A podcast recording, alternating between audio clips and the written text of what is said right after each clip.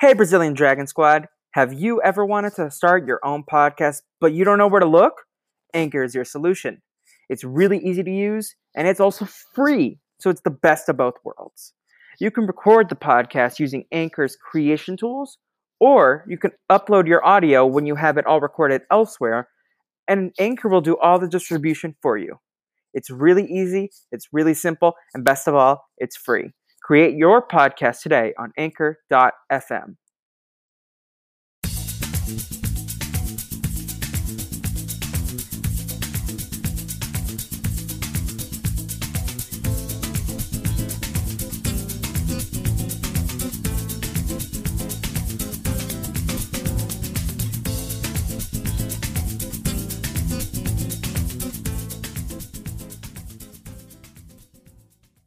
Happy Hanukkah, my dogs, and welcome back to another episode of the Brazilian Dragon podcast. Here to talk about Full Court Miracle.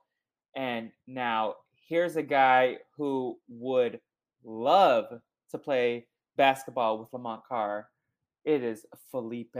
Um, I had another intro, but I spaced, and then as soon as I said it, I, for- I remember what my intro was going to be. But I'm not alone.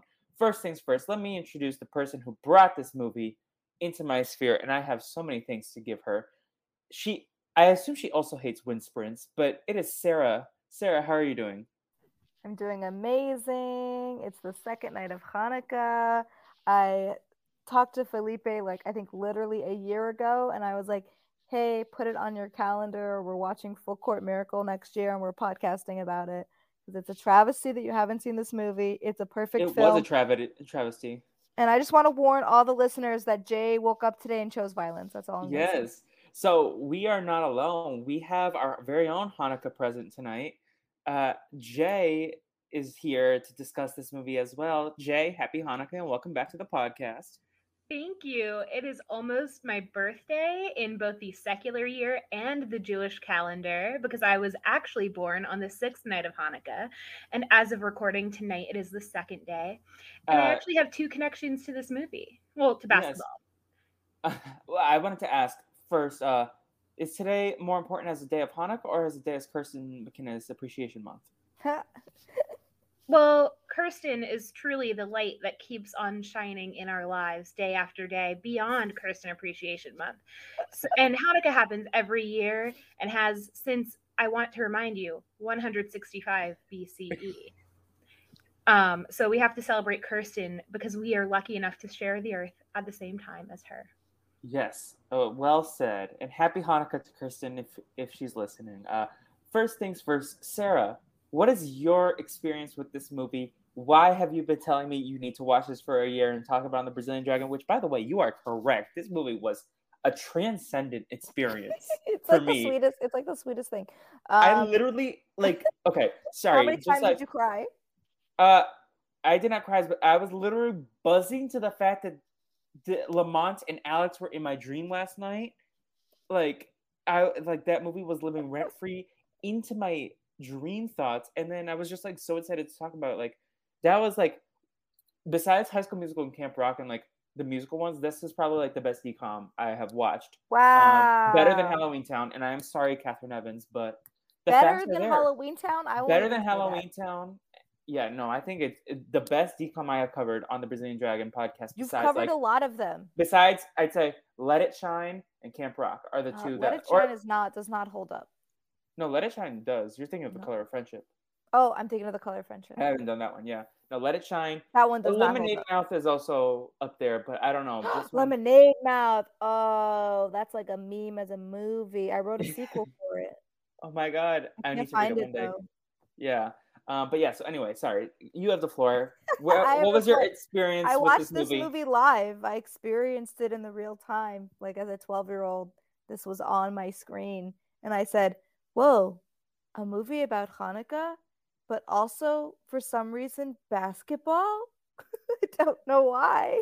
Yeah. This is Who- chose this sport? One that Jews are notoriously not good at. But apparently, Jews have a history with basketball.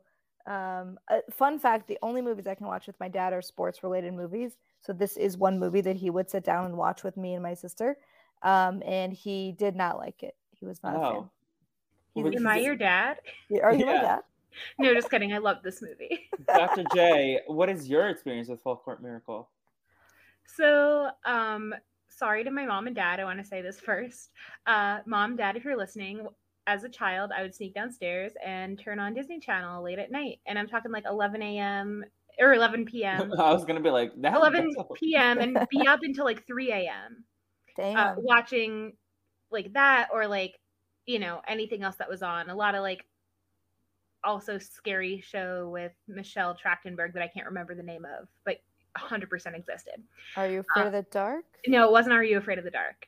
I will look it up later and I'll let you know. Uh, but um, when I saw this movie, I was floored because it was not a Rugrats movie and it was about Hanukkah. and perhaps it was just as Jewish, if not I will say, I will say more Jewish. Yeah. It takes place in a Jewish day school with Jewish themes. Not I- one time is Christian my Christmas mom- mentioned in this entire movie. Nothing Christian. well, my no, there was uh Lamont talked about his relationship with God at the dinner scene. That's like not something his mom, but like that wasn't. Yeah, okay, that's not Christian, but it was not Jewish. It was discussion of It a non-Jewish Jewish. faith. Christians don't own God, all right? No, they were like I wasn't the saying. If anything, God owned us when he created humanity. owned. Enjoy We were life on this owned. hellish earth. um and my mom worked at a Jew- jewish day school when i was a kid and um like every jewish day school their basketball team was the lions and they were awful um so it really resonated and hit home unfortunately in my memory i have conflated this movie with luck of the irish Oh, and somehow Another Disney Channel inserted- basketball movie. Like somehow Disney Channel not loved only basketball. this basketball coach but also a leprechaun into the story of full court miracle um, and I thought that they were the same movie for a long time, and it turns out they're not. And every time I find that out, it surprises me. it's confusing because Alex is very short and he could pass for a leprechaun. And he kind of looks like whoever that other white kid is. he does not look like Ryan Merriman. Doesn't look like him at all.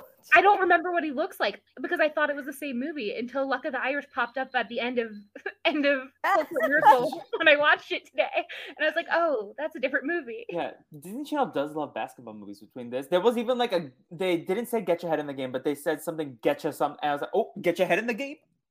And then I was And like, wait, no, this came pre- way wait, when- earlier. yeah, no, Yeah, 2003. not- That little Not boy so grew up. way I thought it was Zac Efron. 1999 when I Yeah. first watched it, and then I looked it up. I was like, oh, this is 2003. Come on, Yeah. Max Keeble. Max Keeble's big move. Yeah, no, I Similar similar character. Alex D. Linz was like one of my favorite childhood actors. Um, and like he was in Max Keeble's big movie. He was in Home Alone Three. He was in something else, but I was like, come on, Max Keeble.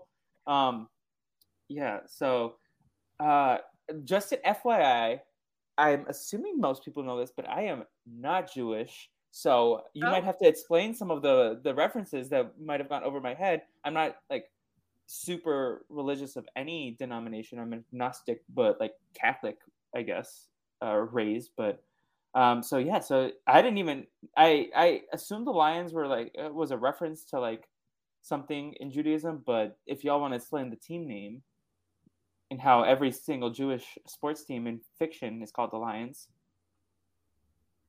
that Jay mentioned. Um, first of all, um, I believe that the Michelle Trachtenberg show was called Truth or Scare. Very never heard of important. Um, I wouldn't be able to stop thinking about it. It was on Discovery Kids. Um, I would flip between commercials. Um, but uh, Sara, you are you are Jewish and have been Uh, Jewish longer than I have, simply because I'm younger than you. Please explain the lion. Wow, coming for me just because I'm turning 30. How Pushing- rude. Just kidding. They Uh, threw hands. They did chose violence this morning. They were like, "I am so upset I'm not on this podcast." I'm like, okay, Sara, would you want to add Jay? And Sara was like, "Oh my god, I love Jay. I would love to podcast with them." And then Jay throw threw violence. I'm the good one. Um, the I mean, lions come up a lot in the Torah. The most notable one is like Daniel being thrown to the lions and like God like performing a miracle, so he wasn't um put in. The lion symbol is on a lot of like old, old, old Judaica. Um, lion of God and lion of Judah comes up a lot. Uh, so I think that Different yeah, Judah than Judah Maccabee, we should say. yeah, there's a lot of Judahs in history.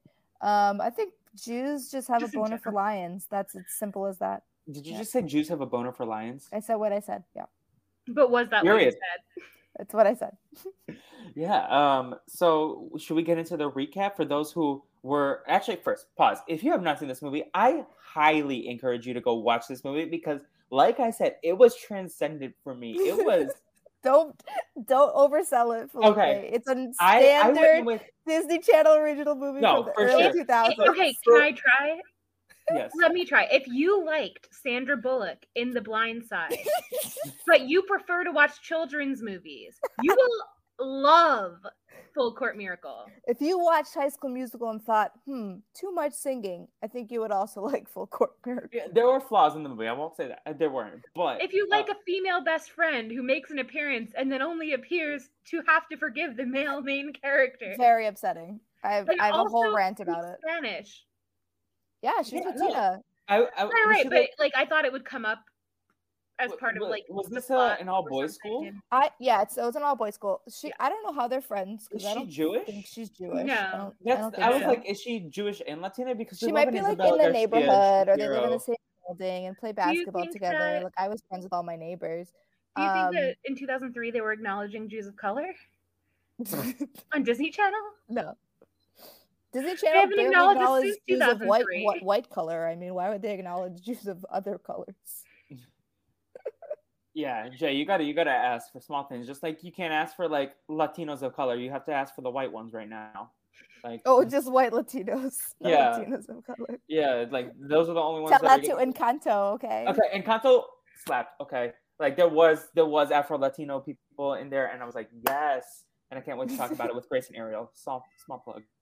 Um, but yeah, so uh, anyways, in terms of the plot, let's just give a recap. So we start off. Alex Schlotsky he goes to Philadelphia Hebrew School, um, and we get some world building here. We learn about his school. Uh, Mrs. Klein spins the basketball, uh, but she's also like doesn't like basketball, but she secretly loves basketball. Um, and then he in history class they learn about Judah Maccabee, uh, who was around in 165 BC. So we learned that number early on. Um, and we also see that the Lions get demolished by the Warriors in basketball, and the Warriors are like, "You're going down in the championship." And the uh, the thing that stood out to me was I a think lot it's of a tourney tourney. Sorry, because they say tourney about 50 times in this movie. And Yeah. I don't know the difference. I Yes. don't know the difference. Well, I think the Also, tournament is like Basketball a is not a winter sport, right? It is a Like, winter the, sport. The finals aren't in the winter, are they? They're like in October. No, the finals are more so in the spring. well, like so, high school basketball is usually a winter sport. Like Oh, it is goes, it? like goes through Right, March. but like you end the season in like February. yeah, you, it's like December to March. So you uh, shouldn't be having a earliest. tourney. Like college basketball. The the bracket it's like a March. showcase. Yeah. So this is what I will say because this is a private school. and My husband also uh, went to went to a Jewish private school. They school. talked about PSATs. I'm like, yo, I took those. so the private schools so like a jewish school couldn't do a basketball game uh, or like wouldn't do a basketball game on saturday because it's shabbat and so my husband's school like could only play like other private schools who had weird schedules and so they were very boxed in on their division with other like rich white kids um in private school so everybody was kind of on the same level which was good Meanwhile, in like the public schools, it's like you know very competitive sport wise. Unless you go to my school, where it's like a like a magnet charter math science school, and our teams Yeah. also suck. Yeah, no, the the most relatable thing to me in this movie was taking the PSATs in the private school experience because I don't think I've ever brought this up on 80 plus episodes of the Brazilian Dragon, but yeah, I went to a New England boarding school and so I took the PSATs and practiced PSATs. You went to a boarding school? Yeah, I was a day school student though. Oh, Yeah. they have day students. Well, I, it was like 85% of the school was boarding and then like the rest were like commuters. Was that Yeah. difficult? Like, was that ostracizing? It was interesting. We can have a whole offline conversation Yeah. about it, but like I'm it was interested. it was like because I spent most of my time at school, so then I would just literally like go Mhm. home and sleep and do homework. Um, but Mm, like yeah. like sometimes I would leave school at like eight nine p.m. Sometimes later, and then be back there. We'll have this conversation offline, but I'm sure it's interesting to the listeners. Um, but yeah, so the PSATs, I was like, oh my god, I got that reference. The reference. Everyone had to take. Do they not do PSATs anymore? It's not required for at public. every school. Um, and so I went to a art middle school, and then I went to, like a arts public school for middle school. Come on, theater then- kid. No, I- I went for creative writing because I didn't have a personality when I was younger. Um, I actually had to buy Please, it, you're queer. Of course, you have a personality. Your personality was books. I mean, that's a personality. That is true. Um, and Like then I went to a nerd school for high school where I took the PSAT in, in my freshman year, and we had to take a minimum of four APs before we graduated high school in order to stay enrolled. Most people took like twelve. Um, I only took eight, so I was a dumb kid. Um, and yeah, so we were told that ours were paid for because we went to a magnet school. But otherwise, usually you have to be accepted into like Duke TIP or some other program, or at least that's how it was back in my day. Speaking about the AP, I only took like three AP classes because I I was like fine and smart, but like I wasn't interested in taking APs, um, or challenging myself. Uh, my friend was in like the calc AP class with me and didn't want to take the test because he's like, I know I'm gonna fail this test. I don't want to pay ninety dollars to fail a test. And he like the guidance counselor like called him in and kept being like, you have to you have to sign up for the test. Like we get paid for all the students that take the AP test. He's like, okay, if it's so important to you, like get me the test for free and I'll take the test. And so they got they like waived his fee so that he could take this test so that they could get money for it. And I was like, how much money are they getting? Where they're c- covering your your fee? I'm like, what's the fee for the schools? Why do I have to pay to take a test? Like, in what world am I paying to fail a test? Yeah. If I had to pay to take AP Econ, um, I just simply wouldn't. Um, because we had to take AP Econ to take AP Gov, and I wanted to take AP Gov because it's like you can answer the three branches of government for every question and get a five, which is what I did. Um, I fell asleep during the AP Econ test because I simply did not understand it, and I still somehow got a three. We Three? love that. I got a two on my AP Calc test, and I was proud of that, even though it's Maybe I got a grade. two. I I don't remember. I didn't tell my mom. That's what I A know. three is a pass. So if you got a, if you didn't tell I- your mom, you probably got it too. It's been a couple years ago. Yeah. No, don't a remember. so- With the APs, like I tested out of having to do a language requirement uh, with my AP Right. Spanish test in college, and then yet I still took like four language classes. I took three Portuguese classes, and then a Spanish class that I took as a writing credit. Uh, like- in college or in high yeah, school? Yeah, in college. Oh, Um, man. So Was that for for your degree for like liberal arts? Well, for the the Portuguese classes were because we needed uh like uh arts and humanities Mhm. like minor technically. Well, it's not minor. It's some uh concentration. Yeah, Uh, I had to take two years of language in college for mine. And I was like, okay, let me just. I, I picked Portuguese because a like I speak it, and then b also like I wanted to like better my writing skills in Portuguese. Yeah, I took Hebrew. Yeah. it's fair. Listen, if I get a job in Brazil, it'll be I'm worth sure. it. Hey, listen, they I come did here for take nonsense Hebrew and tangents. because I was told that people who spoke Hebrew or could read Hebrew did really poorly at my university's Hebrew classes. Um, and I was told that by an Israeli. So I didn't take Hebrew. I had to take one class if I took Spanish. So I took one class and that was it. And then I went to Mexico for Well, I you were- one class. That's a dream. yeah, because I had I had credits Mm, otherwise. Jay, yes, so did I- you feel represented by both Alex and Julie in this movie as a Spanish yeah. speaker? Not kidding. Rude. I took three years of Spanish. I feel Yes, you- also by by by Cassie Steele. Is that her? Is that the character, the actress's name? Shout Uh, out to Mandy from Degrassi. Oh wow, that is Cassie Steele. I did not recognize her. Uh, Does Vinny want to join the podcast, or is that Tony? He also wants to let you know that he feels represented. Yes. were there any Vinny. cats in this movie? There were not, but he felt represented. Oh, y'all, y'all, please. This is another Filipina passing as a Latina in Disney Channel. Like first her, then Right, Vanessa it's Hudgens. Disney. They- Like, and there are Latina people in the Philippines, but like, it wasn't his fault, but Bob, whatever his last name is that starts with a C, really. I will say she didn't claim to be Latina. She Right, just she just said spoke a phrase in Spanish. Spanish that anyone Yeah. could say. that's so, fair. Okay. to- And Yeah. to be fair, this is the same Disney that got the words in the wrong order and the wrong spelling when. I bet that's a saying real Yes. sign, eggs. Jay. I bet that's a real sign in Philly. Oh, I'm sure it is, but like Well, I don't the think way Disney they had an extra anything. yud and it was Yeah. not good. Jay texted first a group chat with me and Sarah Ferguson, um, and then corrected We corrected needed to know.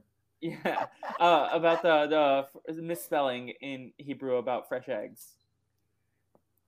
It Fresh should eggs. in Hebrew it should be eggs fresh because you put the noun first, and it and it was a vertical sign that said the word for fresh and then the word for eggs, and then under the word for eggs it said eggs, Fresh eggs. Yeah, eggs. which is the only eggs. reason that I knew that it was a final mem and not a samech. Yeah, the it did not. spelling It did not Same. look like That's a final exactly how I knew. Anyway, back to the actual plot Yeah, line so of we- this of this so we- movie. Go to Alex's home. We meet his mom. She works in a hospital, and his dad. We find out later that he uh, is a landlord. Kind- oh, No, Realtor? he, he, realtor. That's what I meant. I was like, Oh, I was, I was gonna say his dad, whose jokes were inspired by Dan Sinensky. his dad had banter for brain energy. days. Um, shout out! I- shout out to Dan yes. Sinensky. Shout out to Dan. Uh, but yeah, so mom is like, I want you to be a doctor or a lawyer to not dream of being a basketball player because it's unlikely and there's like no chance you succeed. And then Which like relatable content growing up with the Jewish mom. Like But why is- didn't you just say like be it go into sports medicine? see, that's what I was thinking. Like, I thought uh, my prediction for the end was we were gonna flash forward, and Alex Schlotsky was like a Flash sports forward. manager, He's like a definitely a lawyer. Maybe like a sports lawyer of sorts. Yeah, like a he didn't have the but Alex didn't have the banter to be a lawyer. Like I don't think he he'd was hold all in a court. banter. What a cutie. I would give him everything. Yeah, same. Uh, and then Dad and Alex play basketball, and the dad hits a car, and he's like, "That was, I, that was your fault or something." And he's like, "Can you, can you hit it like that? Because I can."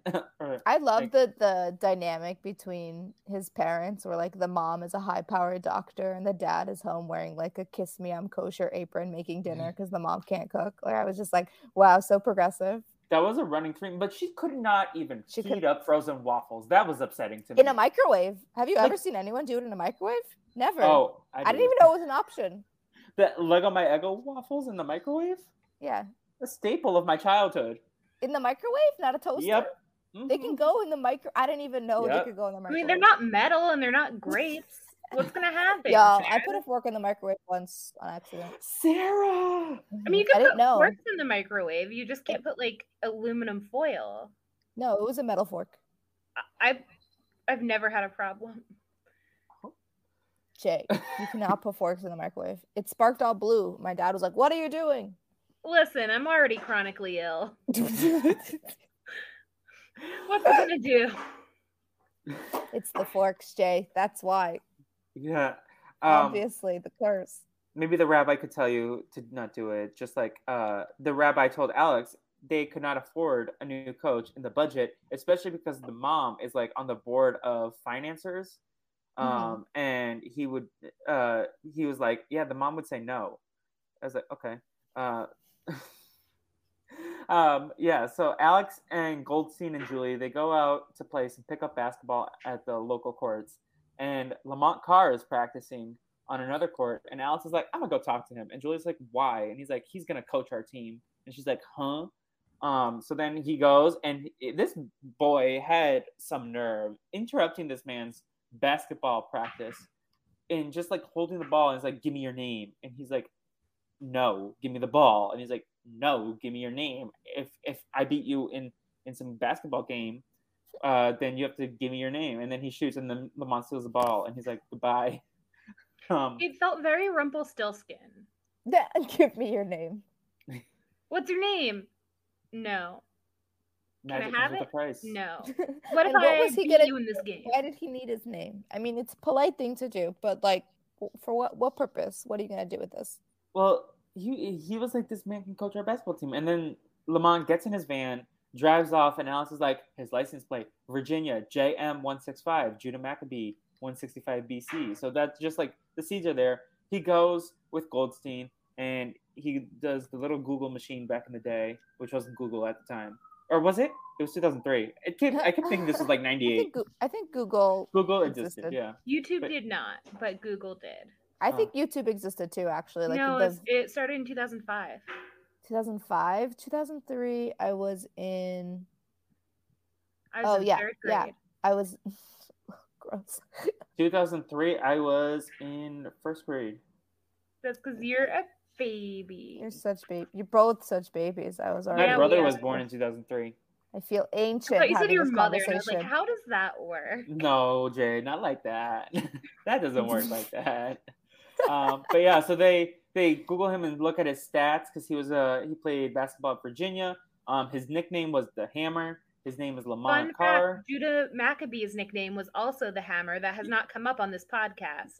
So I am telling the audience so that they are in on the joke. And Well, that's what Goldstein said. He he said, yeah. So he's Judah Maccabee reincarnated, um, or like the ghost of Judah Maccabee, which becomes. Can we talk plot. about how Goldstein is like hundred percent gay though? I did not catch those vibes. That's but is gay. I watched this movie for the first time since last year, um, and I was like, "Oh, Styx is gay." Jay, thoughts? Everyone is gay until proven straight. I Sure. like that theory. Schlotsky, bisexual icon. Let's let's start the rumor. It's not a rumor if it's true. I think Um, everyone's tech. I think everyone's bisexual. That mhm, should be the standard. Yeah. I mean, if Um, you want to be, if if you're gay, that's okay. except Jay. Jay is 100 Straights don't have rights. Jay You is can cut that out, straight. Felipe. Straights don't have rights. I'm gonna say it again. I'm here for it. No, I'm not cutting that out. Uh, We are choosing violence. as we should. It is And that- Hanukkah. Truth. Put it on the golem.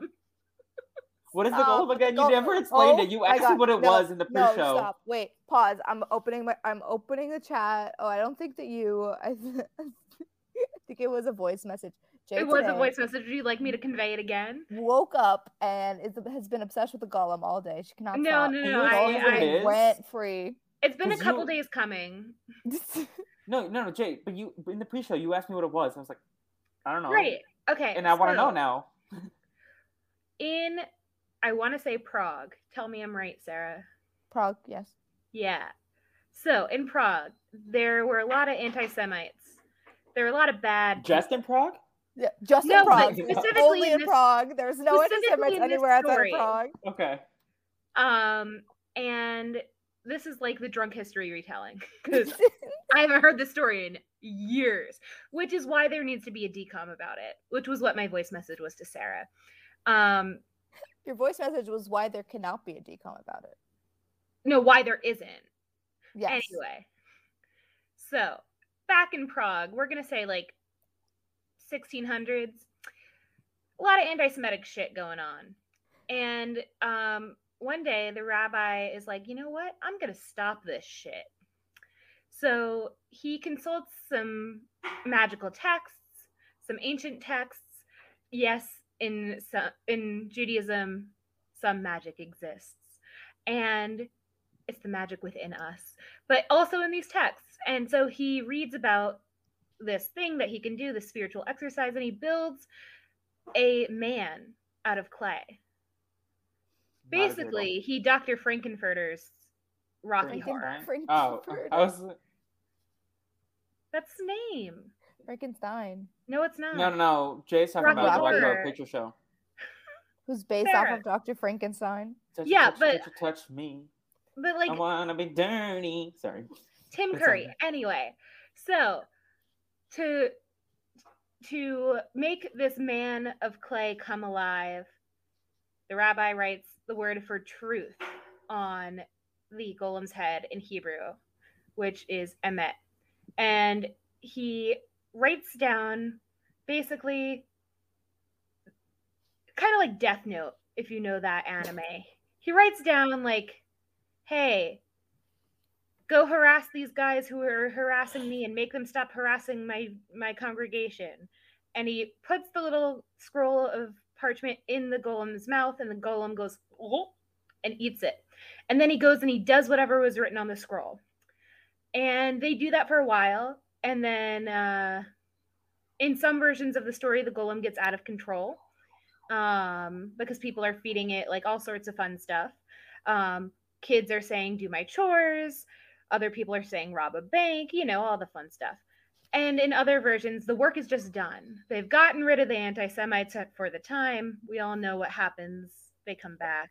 In the It's- Prague, in the Prague version, there the like story ends with like the golem being locked away in the attic of the synagogue, and it's like people say that's like the so Prague still has like one of the oldest standing synagogues. Um, because fun fact, Hitler wanted to preserve it um, as a relic to an extinct race. So all of the Jewish artifacts are are in Prague. Such fun facts. Um, but they say that like it's in the attic of that synagogue, and like the attic is like sealed off, and you can't get in. So like could be true. I don't know. But Sara, how do they keep the golem from just walking around? He's made of stone. He could walk through the building. No, The They were gonna say walls He's deactivated. He's fly. The rabbi. So remember, the rabbi wrote emet, which means truth, on the golem's head. He just went "Uh, uh, uh, uh, uh, uh," and erased the first letter, and it and it spelled out met, which means death or dead. And so he basically killed off the golem. I do want to say that he did not write Emet. It was Shem for name of God. But yes. So in the version like that the I've always heard, I've always heard it was emet. Like you will act truthfully and follow us dutifully. That's what I've always been told in the versions that I've heard or read. Because So- then you can erase the I opened I- Wikipedia so I just so I could fact check you. so No, I have I'm, a I'm question. that's fine. I'm just telling you the children's book that I was given when I was a child. Would this be better as a DCOM or as an anime? Anime, for sure. But the Creepy. reason why it can't be a DCOM is because non-Jewish children, also known as Goyisha children, it's not a slur, it just means non-Jewish. Uh, Goyisha children, Not, not a slur. it's it's pejorative, which means that it can be, but isn't always a slur. If you listen to to NGOG, you know it's a slur. Well, I use it as a slur, but I'm trying to be nice to people. All of our all of our non-Jewish listeners, we love you and happy holidays. All the Goyisha children can't handle the intensity that is. Can I say that about golem. myself, or is that offensive? No. Which, which if you're part? a goy, you can say goy. Goy? Just don't call us goy. You have to say goy. Goy. I suddenly turned into my mother. like my, Yes. my entire accent changed. Just when you say goy. No, like when I get really excited, like a little old Jewish New Yorker comes out. I'll tell my mom I didn't mean to call her old. It's just the voice inside me that comes out. it's okay. She knows she's old. No, she does not. well, Jay also called Sarah old earlier this. Podcast. I am old. No, I said older than me, which is I just a fact. I'm old. But not I'm as old as the creator of the universe, Dr. Amanda Rabinowitz. We love Dr. Amanda in this house, in all houses, honestly. Speaking houses. of, perhaps the real culprit in the Gardner Art Museum heist was the golem. Oh, they were gonna say it was Dr. Amanda. I'm like, how dare you? Dr. Amanda. I thought you were gonna say the real incarnation of uh, Judah Maccabee is Dr. Amanda instead of Lamont Carr. I'd believe it. Yeah. Um, I love the idea that they were obsessed with him being a ghost when Jews don't really have ghosts. Like, but they were really into him so being. you said this was written by ghost- a Jewish person, but then Yeah. Jay was like, "Are you sure?" And this is an example of me Well, being the like, thing is, if it was written by non-Jewish people, I think it would be anti-Semitic yeah, because It they was hit definitely- every it was written by. Jews. Um, it was written for children. It probably plays funnier where they keep saying ghost. Jews, some Jews believe in reincarnation and some don't. Um, I don't know any Jews that have anything to do with ghosts. So, is there even mention of ghosts in anything? Not ghosts as much as like zombie-like, Yeah, like come back to life, but not like scary zombie. More like you've been given a second chance on life, sort of thing. Especially in some of the rabbinic stories around Purim, because they Yeah. drink too much, they kill each other. Then the next day they're like, "Surprise! Let's never do that again. We're both alive." Uh, that's my favorite uh, text. Yeah. Um, so going back to the plot, so the next day, he Alex Schlotsky returns to the basketball court and he's like, Lamont, I'll give you twenty dollars to coach my basketball team. Lamont's like, nah. And he's like, Okay, I'll give you 40, 20 now, 20 later. And he's like, uh fine, whatever, I'll give you an hour. And we learned that Lamont is trying out for he's in Philadelphia to try out for the Sixers. Um, so uh I just gotta say, the friendship between Lamont and Alex was like so pure and heartwarming, and I loved it. Very Like, sweet. We stand like honestly, I did not know there were black people in this movie when you first pitched it. I was like, we love to see like multi representation. There's black people on Is- the other basketball team. But also, is it is it good diversity? Because for me, it read very much like The Blind Side. I don't think it's meant to be about diversity. No, no, but I mean, like in terms of like, oh, what a like, Well- like how wonderful that we have this representation, but also like it's very much like a story of white saviorism. No, for Uh, sure. But like, I I, think get, I, I, get the fact. argue it's a story of black saviorism. Well, that too. Uh, but like, I did do some research. So this was actually like based on he did spend time at like a Jewish school, like Mhm. coaching a team. Uh, rest in peace, Lamont Carr, who passed away uh, in July 2017. Uh, and I wish I knew of him before his passing because this man was an icon. He coached them to victory. He was the full court miracle. Um, but yeah, so I, I, I like obviously like there maybe the film would be like done differently now in 2021, but I did love the bond and like I feel like there was like good actor chemistry as well. Like I feel like they they That is true. Yeah. worked well together. Um, I would love to do an interview with Alex D. Linz and be like, "So Max Keeble, what was it like doing this movie?" He would probably not remember it. It was a fever dream. Yeah. Um, but so Lamont, his first practice, he makes the guys do wind sprints. Uh, in Uh. my school, they called it like a the name that we should not call them. Uh, it was uh, I don't know if Jay knows what- Unalivers. Yep. hmm Yeah. Um, and then Una- I just unalive- I'll chat it to you, Sarah.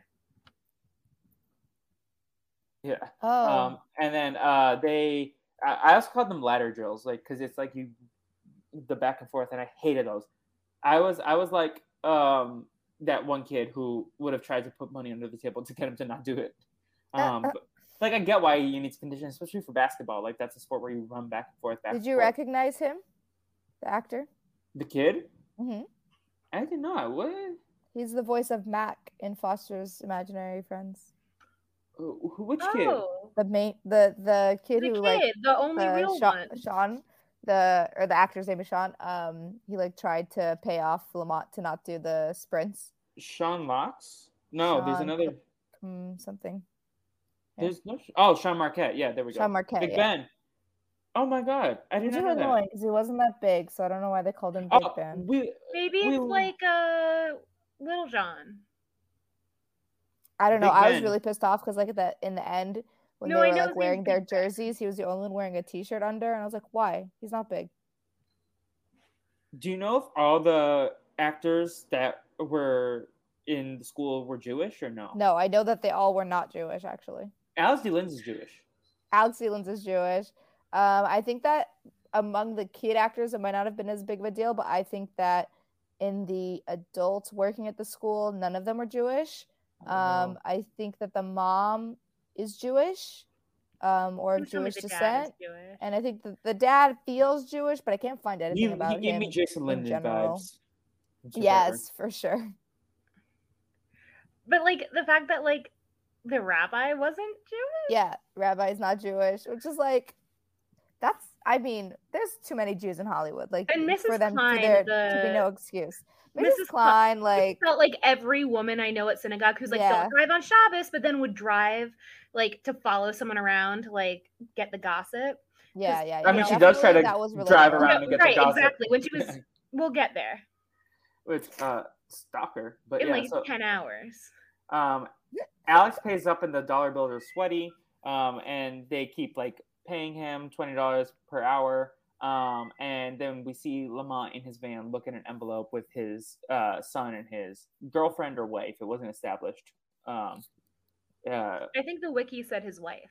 okay. Yeah, I think Yeah. So um, we go back to Alex's house, uh, and his mom enrolls him in a program to shadow a doctor. Alex is annoyed because of basketball, but then he convinces Julie to replace him. And at first, I thought he meant replace him on the team, the basketball team. But no, it's uh, in the shadow program. Um, so, Sarah, you mentioned that your mom put a lot of pressure on you. Did you have any pressure to be like a doctor or lawyer, or was it something else? yeah, my mom my whole life wanted me to be a doc a lawyer.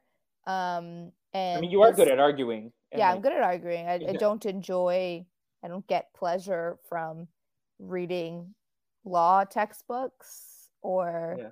learning hi Vincent. Vin. Hello. Oh, look, you're so dapper in your little Vinny tie. got here. He was like, "We're talking about doctors and lawyers," and I, I have something to say. It's me. I'm a professional. Uh, yeah. So my mom is still salty that I didn't become uh, a lawyer, and she like really encouraged my extracurriculars to to be those kind of. So like I did like speech and debate and all those kind of like very like this is the track for law. Yeah. Um, and and I think when I was like 13, my idol was like Ruth Bader Ginsburg, and I wanted to be like a Supreme Court justice. Like that was like a life goal. Um, I, I think I actually would be an excellent judge and a very poor lawyer. Um, so if there's a way that I can to get to the skip, judge. Yeah. yeah, if I could skip that that uh, whole 20 years of law, I, there's no like actual requirement to be a judge. You just have to be like voted in. So I guess I can move to like a small town, just like Yo, Get- one get of the most elected judge. unbelievable parts of How I Met Your Mother was that Marshall Eriksen was a lawyer and a judge.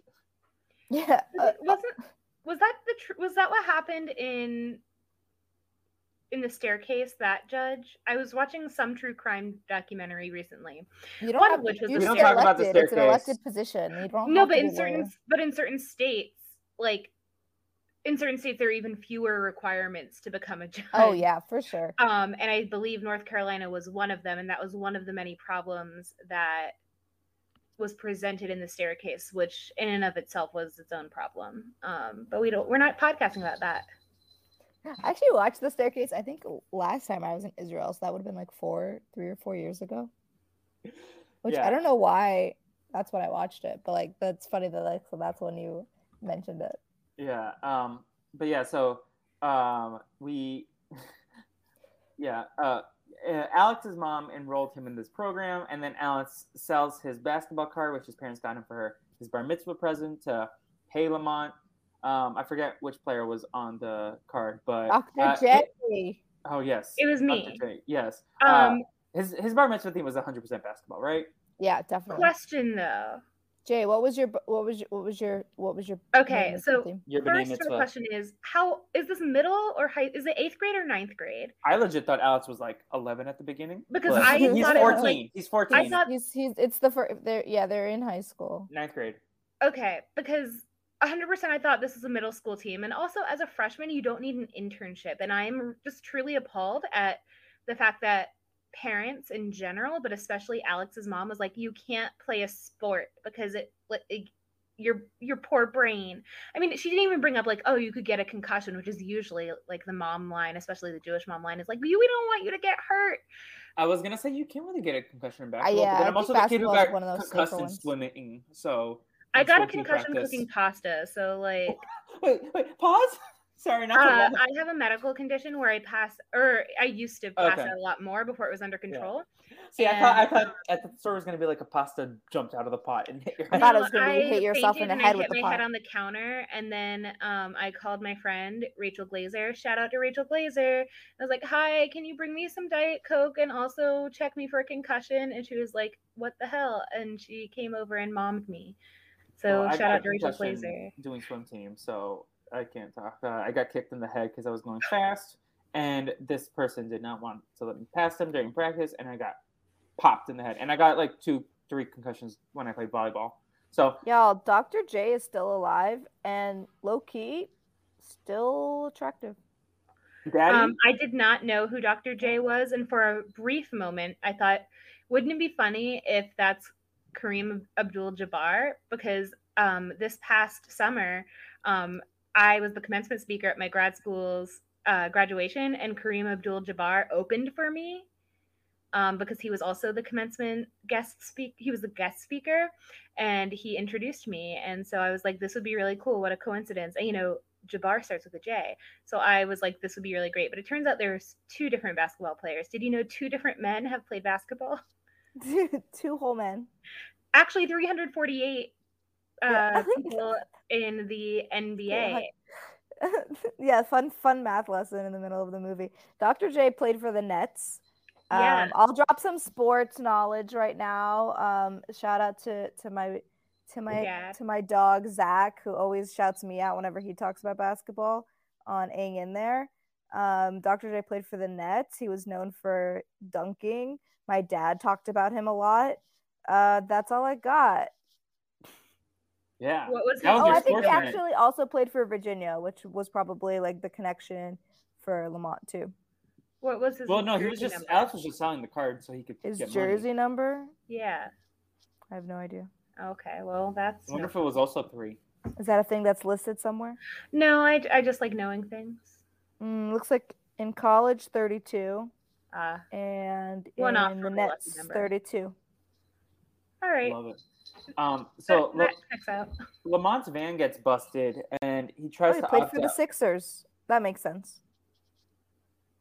We love that the Lamont connection. So Lamont tries to opt out of coaching, but Alex is like, "No, stick around." And also, can you like show the guys how to love basketball like we love basketball? So he's like, "Okay, we don't have to do conditioning anymore. We can do some hoops." Um, so also at this point, I believe he starts calling the team "my dogs," and they're like, "Huh? How dare you?" And they're like, "No, dogs is a term of affection, like my boys, my group." These and- high school boys had never because we're living in 2003 when I guess they're going to a Jewish day school and haven't been exposed to other cultures via the internet. Um, truly think that he's saying like you are dogs, you are ugly and mean and like whatever. And he's just being like, "What's up, my dog?" Um, and then the team starts getting referring to themselves as as like dogs in a, an affectionate way, but they're still the lions, and that is Yeah. a plot hole for me. Um, that is never truly addressed because in the same scene they'll be like, "What are you, a Chihuahua?" And they'll be like, "No, we're bulldogs," and then they're like, "Go Lions!" And it's like, As individuals, they're dogs, but as a collective, lions. I Uh, believe Jay, a can you call of Vinny and Tony your dogs? Lions. I didn't say it's called the lion. I said as individuals, they feel they're, they're dogs, but collectively, as Well, a I think they basketball need to team, pay attention. they are the lions, the mighty, mighty lions. They need to pay everywhere they go. the Have they not seen a Wanna Frosted know? Who they are? So that we was tell from them. the Frosted Flakes. That was Tony the Tiger. Tony the Tiger is suing them, but also we don't like John. Kellogg, right? I but like that it was is a little confusing. I could see a dumb 12 year old getting a little confused, being like, are they dogs or are they lions? Well, they're 14, so they're very smart. Well, I didn't Yeah. say, well, I'm not talking about the people in the movies. I'm talking about the people watching it. Well, Tony the Tiger should sue. Well, I was a very all- smart 12 year old and I was not confused. Can't relate. Tony the Tiger should sue them, especially because John Kellogg would not like any of the 14 year old boys in this movie. I Um, think Tony the Tiger is very lit- litigious. also, John Kellogg is just like a not great person. Yeah, no, that's why he would not like any of the 14 year old boys because you know I can make another connection between uh, Judaism and John Kellogg, but I will not. Oh, I did not know that. I just knew that he, he, like normalized circumcision in the United States. And most people think it's a lot of people think that like, oh, is it because like it started off with like the Jewish practice of circumcision and like at Jewish hospitals and it just caught caught fire or whatever. No, uh John Kellogg was the one that popularized it and so that is why it is very easy to You get didn't even say why. It's because for masturbation. it's because he didn't want people to masturbate. For- he for- thought if you make yeah. I didn't know ugly, that's- you won't touch it- it. I didn't know the two things were Yes. connected. I knew that I thought the cereals were like propaganda against I think yourself. he was that's a why I made the Quaker, joke. right? Oh, all of it, all of it was to stop masturbation. He also believed in yogurt enemas Was he? Well, Jay. to stop your sexual desires from whatever. No, see, I I- that's why I made the joke about like he he all these 14 year old boys would Do you be think canceled people who him. eat yogurt don't like have a lower sexual desire? Well, he thought if you inserted up your butt, you wouldn't think about sex so much. So I don't know. I think if you're inserting things up your butt, you're probably thinking about sex quite a lot. Yeah, Specific, specific kind of sex. Anyways, uh, speaking of cereal, uh, Lamont goes to. Uh, uh, I was gonna make the transition to the milk scene, but no, we're not there yet. Sorry. Um, We can skip Uh, there. Yeah, so uh, they practice hoops, and then Alex tries to sell coffee at school to for Le, uh, Lamont, and both Mrs. Klein and his mom catch him, and they're like, "Okay, but let's have." Uh, the rabbi's like, "Let's have Lamont for dinner." So uh, Lamont as a guest. as a guest, me. yes. No, no, Jay. I please. love this the Shabbat dinner scene. It's- Yeah, so it's, uh, really the good. rabbi and his wife, uh, Alex and his parents, and Lamont, and they do. Uh, they light a candle, right? Mhm. It is this two candles. Of, this is the second night of No, Hanukkah. so this is actually not Hanukkah yet at all. This is pre-Hanukkah. This is uh, Shabbat. It's the the Jewish day of rest. It happens every Friday, uh, sundown to to Saturday, a little bit after sundown. Um, this movie has two separate Jewish holidays represented. Two separate. Felipe, that is what I thought of when I was writing, when I was making that joke to call back. We're not going to talk about it, but like we know in the chat, Yes. our the ten thousand dollar patrons know. Um, so two separate holidays. So on Shabbat you light um, Shabbat candles. Generally, people light two. Some people light um, two plus for their uh, extra for their kids. Um, but so this was like a Friday night meal that they invited Lamont over. So, Uh, this might be a fun fact: the on my gefilte end. fish, gross. You might Yeah. know it as Sabbath. Yeah, Um, that's the anglicized version. No, I know it's Shabbat. no, no, but I'm. ta- but we're not the only three people that will be hearing this. I think um, most of these hope. people are RHAP listeners. They might know it, but okay, Okay, go I'm trying to be educational. do it. Also, gefilte fish, I agree, is mostly gross, but if you can get the rare homemade one that is made in like a loaf, I like it with enough tomato sauce to cover up the fish. I love how you said rare, and I was like, rare. This is like in every grocery store, and then reminded myself I live in a very Jewish area. No, no, so no. I'm every- talking about every- homemade gefilte fish from beginning to, to end, like not from a jar. You like blend your own fish. I once went to a synagogue in San Antonio and um I don't think they're listening to this podcast, but if they did, I want them to know that it was a very wonderful meal and I had a very wonderful time. And the gefilte fish was the first gefilte fish that I ever had that was homemade. And I it was it was actually homemade. it was actually homemade. They ground the gefilte fish. That's no, they ground the carp. My husband's favorite joke that he used to tell at every Shabbat meal while we were in in college, no, Oh. is he would ask people where does gefilte fish come from, and when they didn't know the answer, he would say gefilte lake. That's why it's called gefilte fish, and gaslight people into believing there was a real lake out there called gefilte lake. He still uses that joke. It's been a decade. I'm gonna use that at my next Shabbat dinner. It's gonna be a real Yeah, a report hit. back. a rip roar of a joke. I'll tell the Um, rabbi on Wednesday when I teach religious school. You should actually show this movie instead of teaching. Um, well, Yeah. it's too late. I already taught about Legally Blonde um, and The Corpse Bride, and that section is over. Next, we're going to be talking about how to change the world and be good activists. What? Legally Blonde and Corpse Bride in Jewish school. Explain. Um, Jewish values in non in non stereotypical Jewish movies. I talked about storytelling in The Corpse Bride because um, Tim Burton actively erased all Jewish aspects of uh, the Yiddish folktale that The Corpse Bride is based on. Yes. This whole podcast is just having ADHD. Welcome to my brain. yes. Um. I, so this might be a stupid question, but this is an Orthodox school that they go to in the movie. Mhm, And Yeah. it's called a Yeah. yeshiva. So there, if it was just a Jewish day school, I would say maybe it's not Orthodox, maybe it's a community school.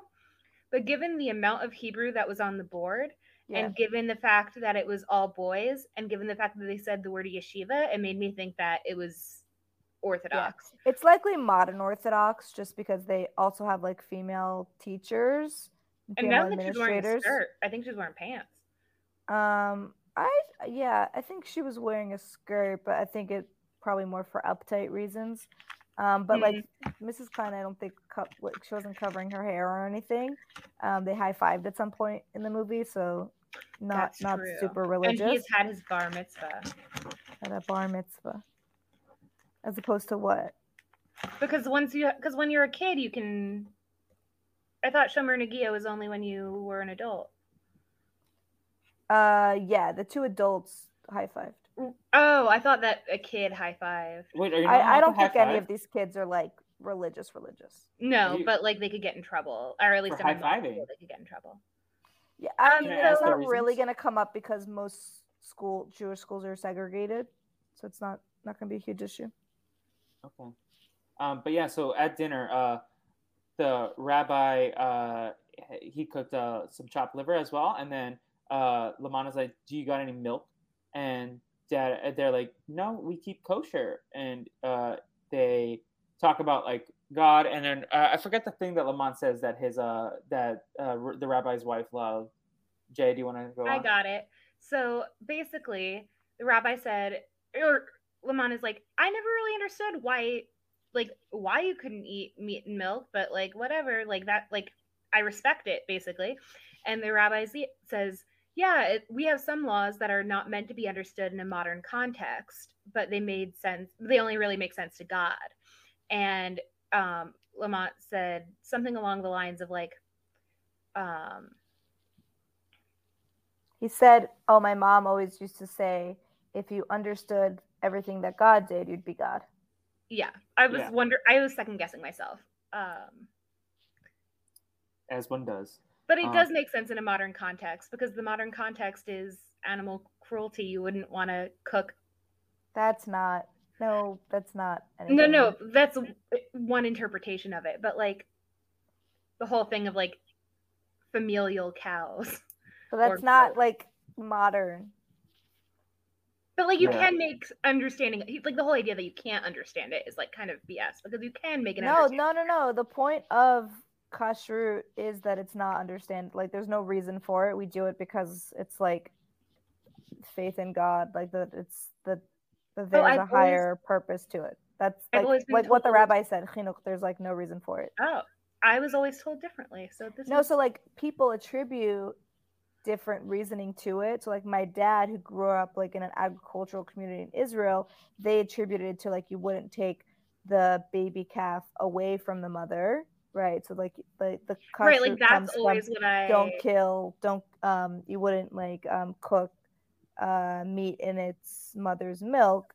So like they attribute it to that, but like if you think about modern day um like animal farming, they like literally rip calves away from the mother so that they can harvest the milk and then raise that calf for slaughter. So it's like right. I had always in, only even heard in that- kosher, so it's I'd nothing only to heard that explanation. So it ethical. good to know that there's reasoning beyond. There's that's not the this only. movie got it right, which is shocking, right? Like Yeah. you don't expect it from a Disney Channel movie to like cast a non-Jewish person to play this rabbi, but then actually nail the reason for like keeping kosher is there's no reason we just do it.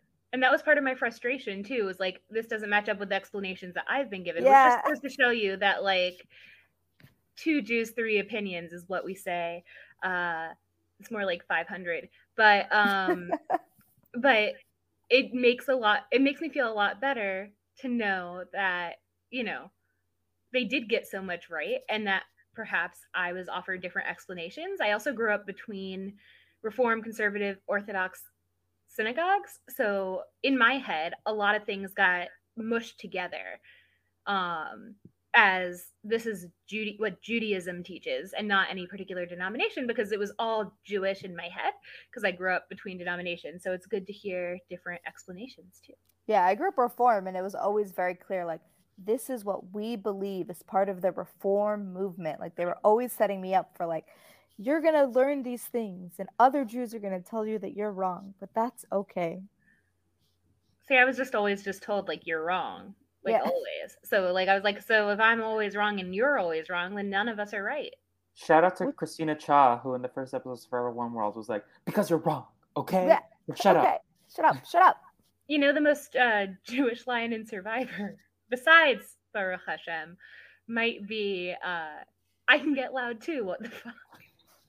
Most That's Jewish also the line in most Latina Survivor line. actually belongs to Big Tom. He can't eat no pork. We're not even giving Tiffany Seeley the credit that she's due. That scene lives rent free in my head. He's a Jew. He won't eat the ham. can't eat no ham. Ethan, Big Ethan Tom. From my hometown. Oh, my first Survivor crush. Uh, yeah. So uh, one time, so in school one time they asked us, uh, what what do you know about Africa? And this was right when I was getting into Survivor. I was like, Ethan Zahn is from this town, and he he won Survivor Africa. like I knew more about Africa, but I was being a smartass, and I just wanted any excuse to talk about Survivor because it was my new my new obsession. And spoiler alert, ten years down the line, it's still my obsession.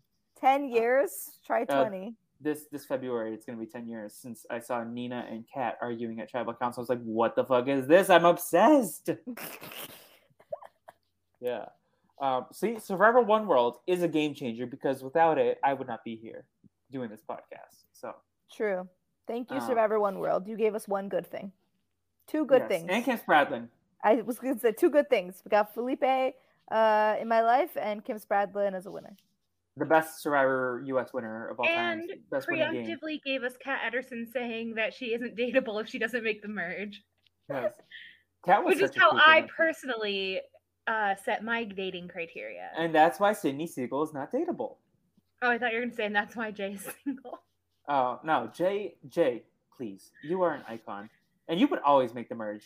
You might be the first juror, like Tiffany, but you'll you you always make the Honestly, merge. if you're not winning Survivor, your dream should be to be the first juror. You want to get off that island as soon as possible. No, possible. think the I want second juror because I would want the Survivor anxiety. Patron Brant Steele. First Oh, juror, you get to be Queen Ponderosa. Like, I come would on. want second jury because I would have anxiety that I'd miss the jury until like the moment before, and I wouldn't want that. I want guaranteed like to be the juror, jury at that point. But like That hit was us forward. weird that they didn't do, just start jury with Sydney, though, right? Honestly, Yeah. I'm not mad at it. Let her go home. I'm not mad at it because, like, I don't like her and she's never gonna listen to this. But like, it's weird that they. She's did gonna that. actually retweet this podcast. Yeah, she'll for sure. She, she Yeah. has the Google alert set, uh, so just include it in the SEO of the of the podcast, and she'll listen to the whole thing to figure For out sure. why these three people who we're talking about full court miracle mentioned her name. Yeah. Um, but anyway, so Lamont, uh, the dad and uh, the rabbi are like, Lamont, you should come on, be a day player at the school. Uh, that's not the term he used, but he was like, you played, you you work day to day, um, and the mom is apprehensive. Um, so yeah, so Lamont coaches the team.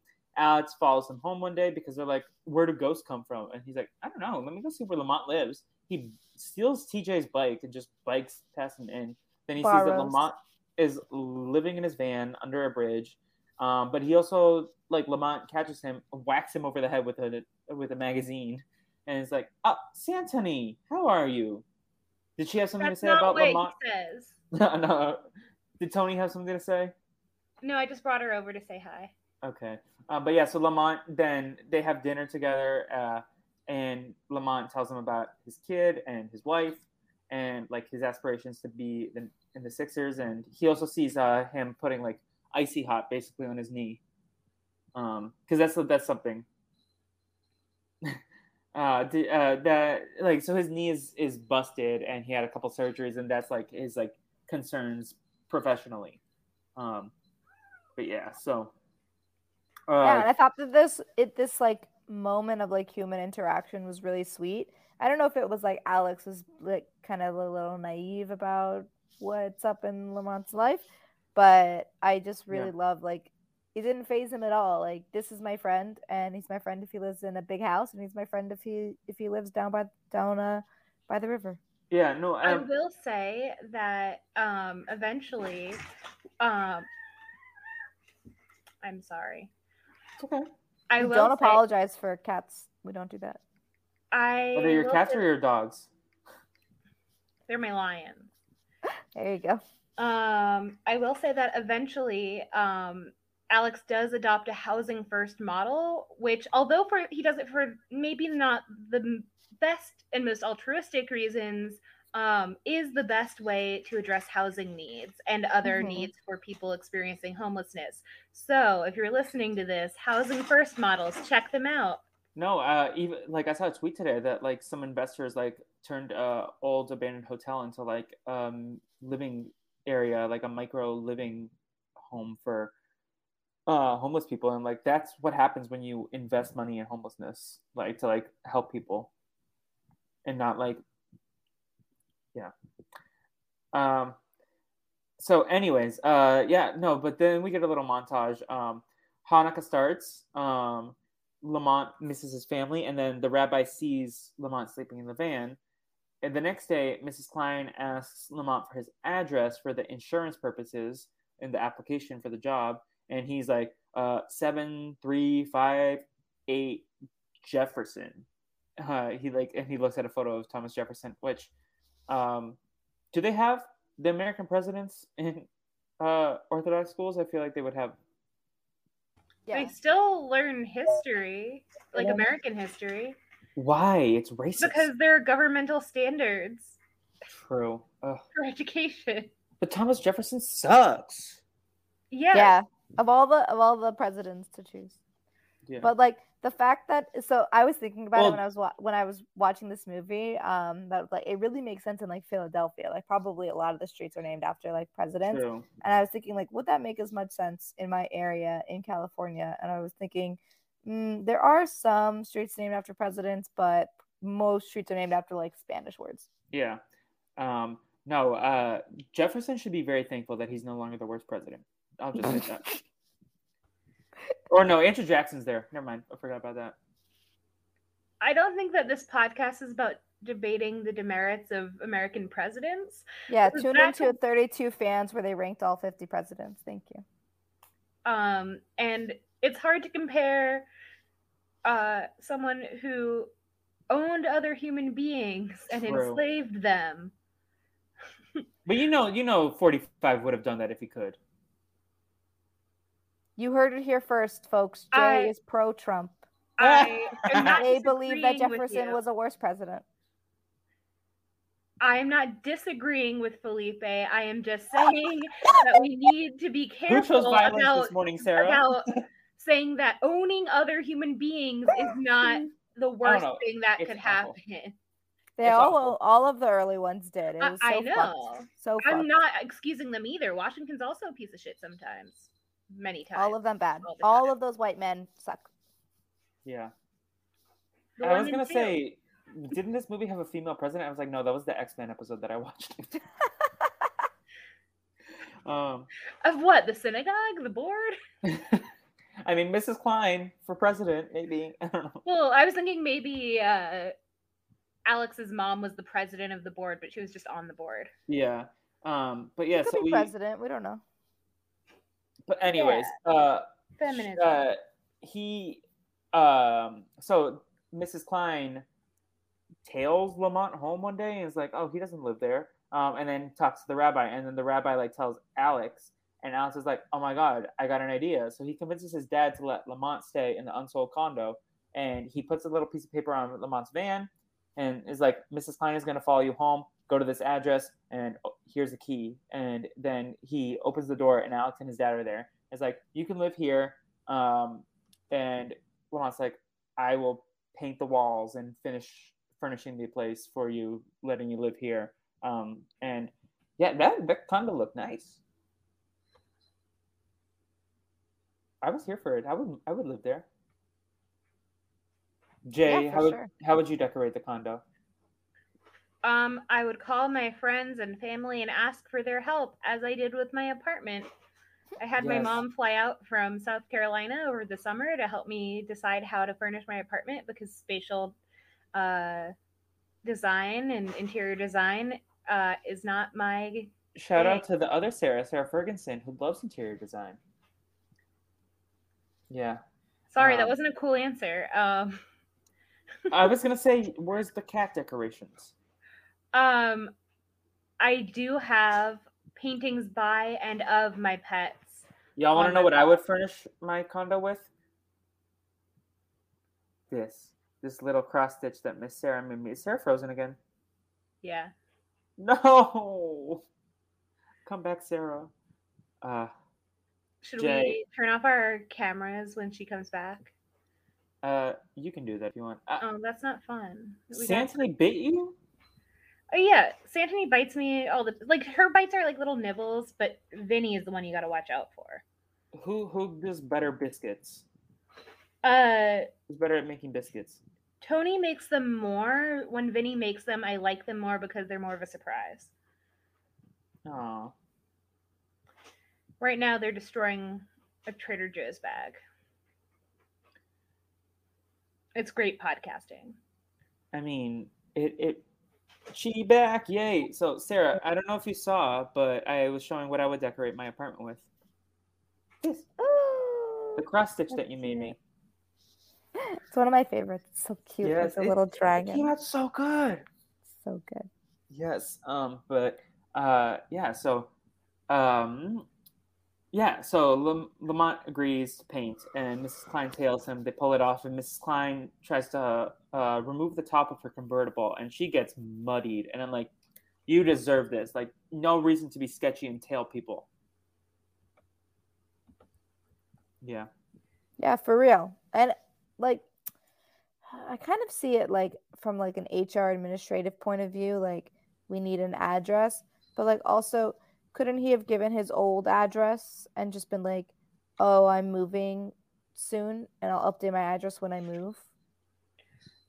And also just like Does- the way that she followed up on it by also so this is this there seems to be a lot of implicit racism That's what I was on gonna say. in I was like, um between Alex's mom being so adamant about Lamont not being the coach under the guise of yes it is poorly impacting Alex's grades which we do learn it does Yeah. uh, because he's focusing on basketball and not on school sure but then to the extent of like continuously shooting down her own child's like one dream in life um specifically in conversations about lamont and then on top of that like the uh, mrs klein is obsessed and learns lamont's address and then goes to the street drives up and down that street a handful of times can't find the number he, he gave her and is and then follows him home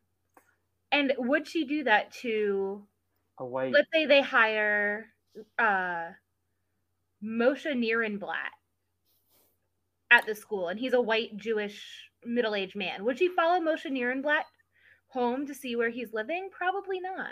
I think so.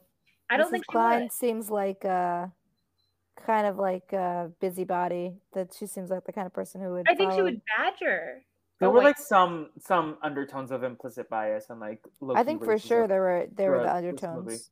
and uh, that was like the most disappointing part of the movie to me is like because I love the like story of like two underrepresented people like becoming friends and like uh but that was like definitely some part of the movie that like probably I would change not probably I would change uh but like for a 2003 movie I feel like it holds up pretty good compared Yeah. to like other yeah. It And definitely it's like a leaves quick, more- easy fix where it's like Alex sees him living, you know, Right. in a van and say, and has the idea to just like approach his dad and be like, "Hey, you said that Exactly. condos sell better if there's a person in them. Can we like approach Lamont? yeah we didn't even need the help?" subplot like it could have just been like after that scene he it goes It could and be shorter. Yeah. Um eh, and hey, then hey, hey, hey. and then the other thing is like i think it definitely leans closer to the white savior aspect even if it is based on a true story of like yeah. these white kids who want to do everything for like yes they get something out of it and that is their primary intention is to get this coach.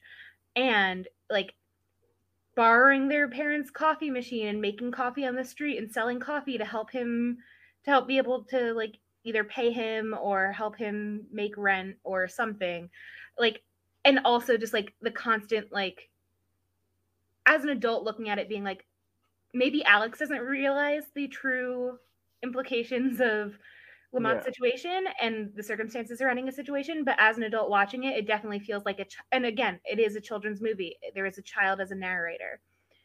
It does seem like a child's understanding of i just met this like black homeless man let me change his life as Yeah. yeah, so I'll not. just disagree hard on like not necessarily the white savior stuff. I mean, I'll disagree that I don't really consider Jews as white people just because like actual white supremacists don't consider Jews as white people.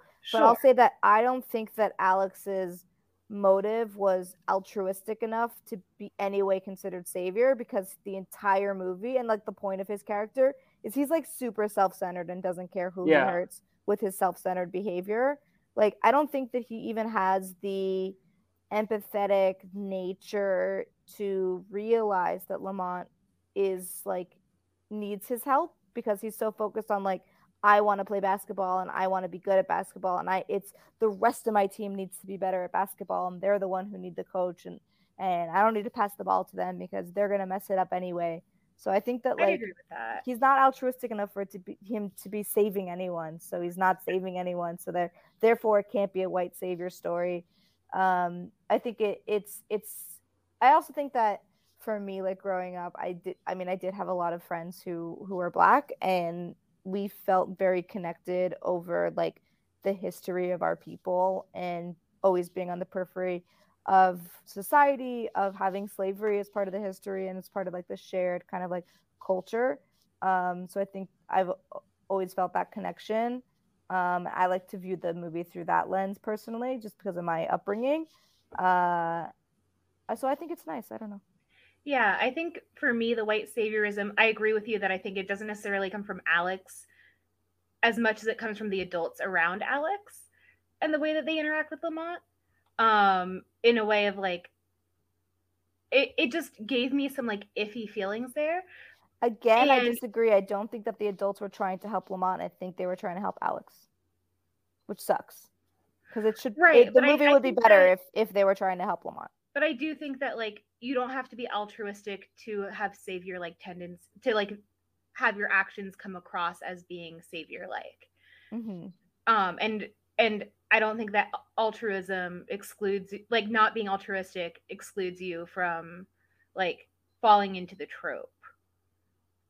Like because it is such a complex thing and you know white saviorism has been around as long as white people have been um and again like whether or not we view jews as white is different from you know uh a random non-jewish 12 year old watching this movie is going to be like if you ask them is alex white? They're probably going to say yes.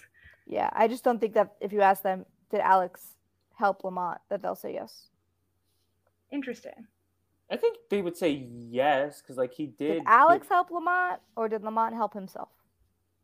I, I think alex helped him like get the living situation. like but for himself because he wanted Lamont to be his no coach. for sure but i think both things can be true yeah I, I don't think anyone's saying that he did it selflessly i think we're saying like a 12 year old would say like any i think many people would say that alex did help lamont regardless of if that was his intention mm-hmm. and i and yeah i just think that like but like felipe i said, think that my issue for it I'm gonna say this and then I think we should move on. But I think my issue for it is that the white savior trope, like in literature, is built on the idea that the white person feels that they need to step in and help these like brown or aboriginal people because their superiority is from them being white, which I don't see present in the storytelling here. So that's why I don't think that it really fits into the trope as well as some other I do think that the movie do. is harmed in this way by ha- by movies like The Blind Side and stories of like inspiration porn really becoming, especially yeah. Like, but I think that like if no, you had watched like, this I, movie before yeah. The Blind Side, that's what I'm saying. It wouldn't even that, come into it. That's exactly what I'm saying. Is like yeah, because of the popularity of like inspiration porn like stories like ruling the media now that we have, you know, not only a 24 hour news cycle, but we're always on the internet and we're always watching like hopefully happy things, but probably not. Um, like now it's hard not to view it through that lens for me, especially since in the world of social work, I know many people who act as as white saviors both intentionally and unintentionally both selfishly and selflessly so for me it's like one of those things of like now that I'm an adult and have had the experiences that I've had, including all of the media that portrays this from a different angle, it's hard to not look at this movie in retrospect and be like, this feels very similar to all of the other stories, both real and fictional, that I know. That's fair. Yeah. Um, not to hard transition, but anyway, uh, back to the fun. Yeah. Uh, Alex again, like gets to C in C minus in history, um, and he leaves it poking out of his uh, backpack, and his mom sees it at home. And Such a like, rookie move. Yeah. Bruh. Like you know your mom's a doctor. yeah. Um also I feel like he was like better at school than like I feel like there should have been like more like small beats in the throughout the movie like because he was like pulling out history facts throughout the movie like yeah they said earlier like oh you're always getting B's but like the test he failed was about Hanukkah a story they learned three facts about life. Hanukkah how could like, you get a C minus? I think like any person who's heard a story about Hanukkah once could pass this test. Like there's no way that it's that difficult. But apparently for Alex, he was too busy thinking about basketball and she intervenes, tells Mrs. Klein, and then the rabbi's like, okay, I'll handle it. And right before the first game of the season, Lamont suspends. He's like, come on, dogs. Let's like, they're all barking. He's like, and now we have to show up for our teammates. And today we're going to show up for Alex because he cannot play today be- until his grades get better. And then we go to commercial break. Um, and he's like, then we go to the basketball game, and Alex is sitting there with Julie, and he's like sniping at her. He's like, "This is so stupid. Like you wouldn't get it." Basically, and she like leaves, and then at the end she forgives him for like what? Like I don't. That that's like Julie was done disservice throughout this movie. Um, but Lamont rallies the guys without Alex at practice, and they're they're doing uh they're at practice, and Mrs. Klein watches in horror because she's like, "Big Ben, what are you? You're the butt. You're the butt of the game. Like, and because you're the rebound, you got to butt it out." And like Mrs. Klein was definitely watching, and she was like, "Oh my god," thinking racist thoughts for sure. That's in that moment she was like, mm, "I don't like this. This I don't even know if it was racist thoughts, but just like you're being just, way like, over over things. It was very sensitive and dramatic about this. Yeah. She was very uppity in that scene. I was like, Yeah. come on, Mrs. Klein, you were the one spinning the basketball in the first scene of the movie. yeah, I would have. lo- I love. I would like the spin-off of Mrs. Klein joining the WNBA. I don't want to see any more of her than I had to. Yeah, I knew Um, I know too many Mrs. Kleins in real life. Yeah, yeah, yeah. Triggering for me. Both So real guy- Mrs. Kleins and people like her. Yeah. Um. So the guys No, then show up at shout out to Alex's. Yeah, the, the guys show up at Alex's house and they're like, okay, practice using basketball, like as muscle memory. And then he goes to take the test. He's like, Rabbi, can I play invisible basketball as I take the test? And he's like, sure. Whatever. And this is a very Jewish thing. Um, actually, I pulled up some Jewish texts. Um, it's very Jewish to teach someone according to the way that they learn. Um, there is one uh, text that talks about a rabbi who had to repeat a lesson for a student 400 times before he understood it. Um, and that's just part of the story. It goes on So- to talk about My question about- is, yeah. was Hannah Montana a Jewish icon for doing the bone dance? Yeah. Train a youth in his own way. He will not swerve from it even in old age, is another one. The doing the bone. bone dance for those playing Brazilian Dragon Bingo. Uh, you can mark off Felipe singing on the podcast. Oh my Square. god. We didn't Uh, even get to that banging dreidel song yet. oh, that song was a bop. I'm so excited. A bop Um, and a half. A It's like the whole. slaps. It's like it's like dig it from holes, but about dreidels. Oh, another great movie. Uh, I Put should me text on that mom about that. Yeah. Um, Stanley Yelnats Stan. Uh, but Shia LaBeouf is not fun to talk about. Not Team not him, the character. No, I know. Um, but then so Alex gets a B plus on the test, and he's welcome back. And the guys are grooving, um, and they're practicing well. And then Lamont's like, "Okay, hit the showers. I have plans with a friend." He practices with a friend, and he's given ten days with the sisters. And he says, "Guys, this is my last practice. I'm peacing out to go play the sisters." And Alex is big mad, and he's like, "Yo, you're fucking selfish, Lamont." He doesn't say in those words. Um, he's like, "You're selfish." No, Lamont says he's selfish, and then Alex is like, uh, you're not helping me win, blah blah blah. And Lamont says, You're being selfish, Alex. And then Alex is like, You're the one who's selfish. You don't even live with your family, basically. Um and this It's was so like my I was like, Alex, this was like the most white savior moment of it. Like he's like very selfish and he's like, I did this for you. And like this is like because it doesn't feel in line with the rest of the Alex character that we got. Like we knew that he was selfish, but like of all people, he was the one that was like, Lamont, like I want you to pursue your dream because you also understand my dream. And like I felt like this was a little like out of character. It makes sense for like a 14 year old boy, but For like I me, felt- it felt totally in character because I think Alex from the beginning is very self-centered. yeah, but I feel like he could have been more understanding based on what we were given. Like we were set Of up. to course. be- yeah, like I was not. It was kind of like they a established this deal at the beginning. Like Yeah, he knew it was temporary. He should be excited that his friend is playing for the 76ers. Like that should be an exciting thing. yes, but He No, now has Alex- an in to the NBA. Yeah. right If anything, a even if he's being selfish, it's good to be thinking like proud of nepotism. I'm kidding. Uh, yeah, like uh, so yeah, so Lamont uh, leaves, and then Alice is like, okay, I'm basically the coach, uh, but with the assistance of the algebra teacher who was sleeping through the first game of the of the movie. Um, spoilers for my Dropkick Award. The algebra teacher. No, he saves the day. What are you talking about? No, about? he doesn't save the day. He gives the other team a win. Like he like okay, we'll get there. no, he We'll saves the day. So yeah, He figures so out the math. Tony is playing with the dreidel. Yeah, she just pushed it around the table and flipped it over a couple times. It was very cute. We love it. I can't wait for the cat mitzvah. Um, Cat mitzvah. so uh, yeah, so Alex tells his mom. Uh, so they make the finals, and then he goes to the hospital to celebrate to see his mom. Uh, and he's like, "Listen, mom, I know I'm very unlikely to play basketball in the NBA, but I love this sport, and I wish you supported me." Um, and she's like, "Oh, I just want what's best for you. I don't want you to get hurt." Basically, and they make up. Um, basically, so that's that's the end of that plot line. Um, Lamont calls his family, and there are storm warnings all over Philadelphia. Um, and then this is where we get to the climax of the movie. So the Warriors are 18 points ahead of the Lions in the finals, um, and then the power goes out. And mom is like, "Okay, I'll drive Julie to the game, but then I'm gonna go stop at the Sixers game." And the basketball player tells her to let Alex dream big because she's like, "What would you tell this 14 year old Jewish kid who's like five feet tall who wants to play in the NBA?" And he's like, "I say, keep dreaming, kid." Sign that kid up. Yeah. That's my Jeff Probst voice. she she's like, "Oh, can I get an autograph for my son?" And she's like, "Sure." And then he she um goes to find Lamont and she helps him fix his van and she stares at the lightning optimistically. That's what I wrote in my notes.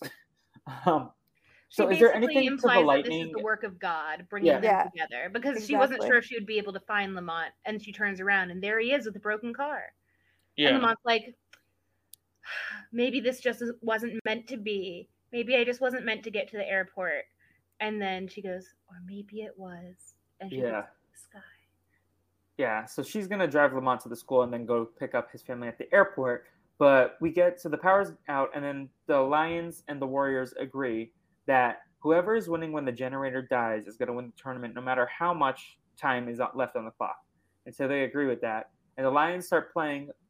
There's pressure on, and then the algebra teacher calculates how much time they have left, comes into the game, calls a timeout, tells the whole auditorium how much time they have left, and then the other team takes a timeout to like stall for time. Like this man does not care about the happiness of those children.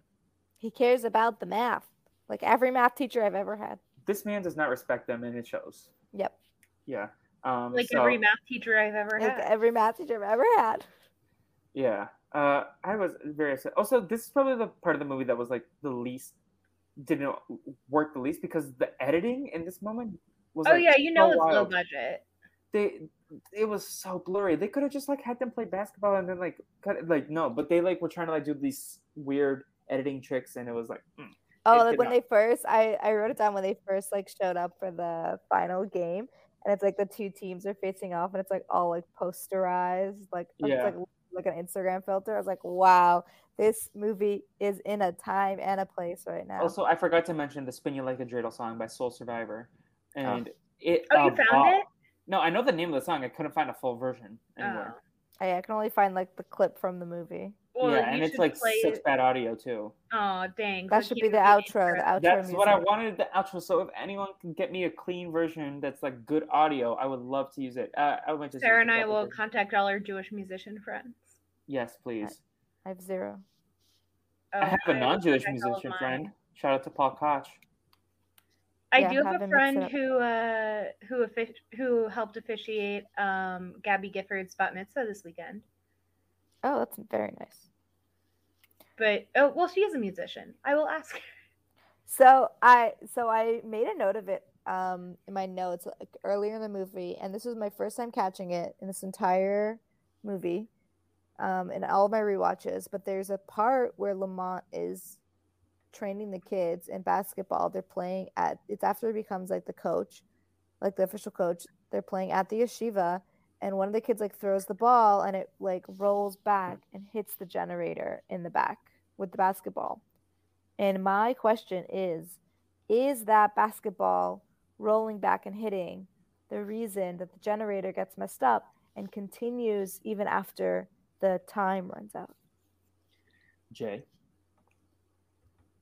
Yeah, what's your thoughts? I was going to you first. I got distracted by a cat. you guys. I think I are the think it's possible. I, I think maybe the basketball was the miracle, not the lightning. I There think this could be two miracles, which in itself is a miracle. Because how Yeah. often do you get two miracles? A rabbi might say every day. A well-adjusted person certainly would say every day. Yeah. Well, that's not me. No, I've been called a lot of things in life, but never a well-adjusted person. Same. Relatable. But yeah, so the generator pow- powers on while the Warriors stall to the timeout. Uh, and uh, they all look up in Lamont's in the wings. And he's like, okay, come on, team. They play on. The Lions catch up. And the mom shows up just in time. And Alex passes the ball to Glowing who's like the the hook Jesus, shot? I mentioned. Yeah. And he passes the ball. And who does the hook shot? Is it TJ? No, not TJ. It's not Big Ben. No, No, it's like it's the other uh, guy. It's the not- other it- one. It's Sticks. Is it Goldstein? Sticks. Yeah, Goldstein. I think. Yep. Yeah, so he does the hook shot, it lands, and they win. Um, my question is, where did Lam- the mom put Lamont's family? Like, why didn't they come with her? Like, no, no, I this- think they were they were in the crowd. They just like came like probably Oh, came down later. Um, I, thought they came from the airport. yeah, but yeah, the mom picked them up. dro- drove them to the air from the airport. So I was like, why didn't they all walk in at the same time? So I have a memory of this movie, and I don't know if it's like I dreamed this, but I remembered them fighting after the final like lights went off when they pointed at the screen because like the sparks around the Yeah. um, no, no, no. I, display. I remember them fighting that like he was pointing at the screen and saying like no it still says we won 60 by 59 um and like there was like another few minutes of action where they're fighting and like resolving like who won and going back to like the rules like as stated um but that was not in this movie this. do you remember that I remember that distinctly. And Disney Yeah. Plus does stuff like this where like in Lilo and Stitch there was like an unsafe like scene where like Lilo like like puts something in in the oven or hides in the oven or something and they Oh, replace yeah. it with like a pizza box instead of the oven door. Eh, Like Disney Plus does a lot of weird maybe they just had a time limit, maybe they were like why? It's "Oh, a the- streaming service. yeah I don't know. I don't know why Plus- they cut it but i remember they like I was ready for thing. it because I was ready to talk about it, and then it wasn't there. I was like, I have a whole new thing to talk about. yeah it's like uh the original 1964 rudolph movie had a different song than the one that is like on t- the claymation one than the claymation version that's on tv nowadays. They replaced the song to be the song the misfit song but it wasn't always the misfit song. It used Oh, to be like a fame and fortune song. So like and there's like no reason to change it but like i guess like maybe they were like this this makes the movie feel too long or maybe they were like we don't need to show them fighting they need to be No, everyone it, needs to be it was the correct choice because you like break up the celebration basically to have this argument and then celebrate again. right So it yeah just, yeah Like, it is the Or right. maybe like, for I think, continuity they were just move. like Yeah, It was just Ah. weird. It was so jarring for me to like not see it. like that. for that sure. Yeah, well, I didn't even know that. Um, so thank you for sharing that. Mhm. Uh, but yeah, so uh, then the Lions win. The, they celebrate. Mom is like, "Yeah," and I brought Lamont's family. Um, and Lamont is like, "Yeah, I'll become your full time coach because I think my basketball career is over. My knees are busted." Um, the family shows up, and then they all play basketball outside uh, Alex's apartment with the mom, the dad, Julie, and Lamont's family. Um, and I cry La- every time. Lamont. Yeah, and then that's the movie. Uh, we also didn't mention that there were. Oh no, couple- there's also like a beautiful uh the rabbi like retells the story or like kind of like about Hanukkah and about light, like kind of overplayed over yeah, the them playing voiceover. basketball.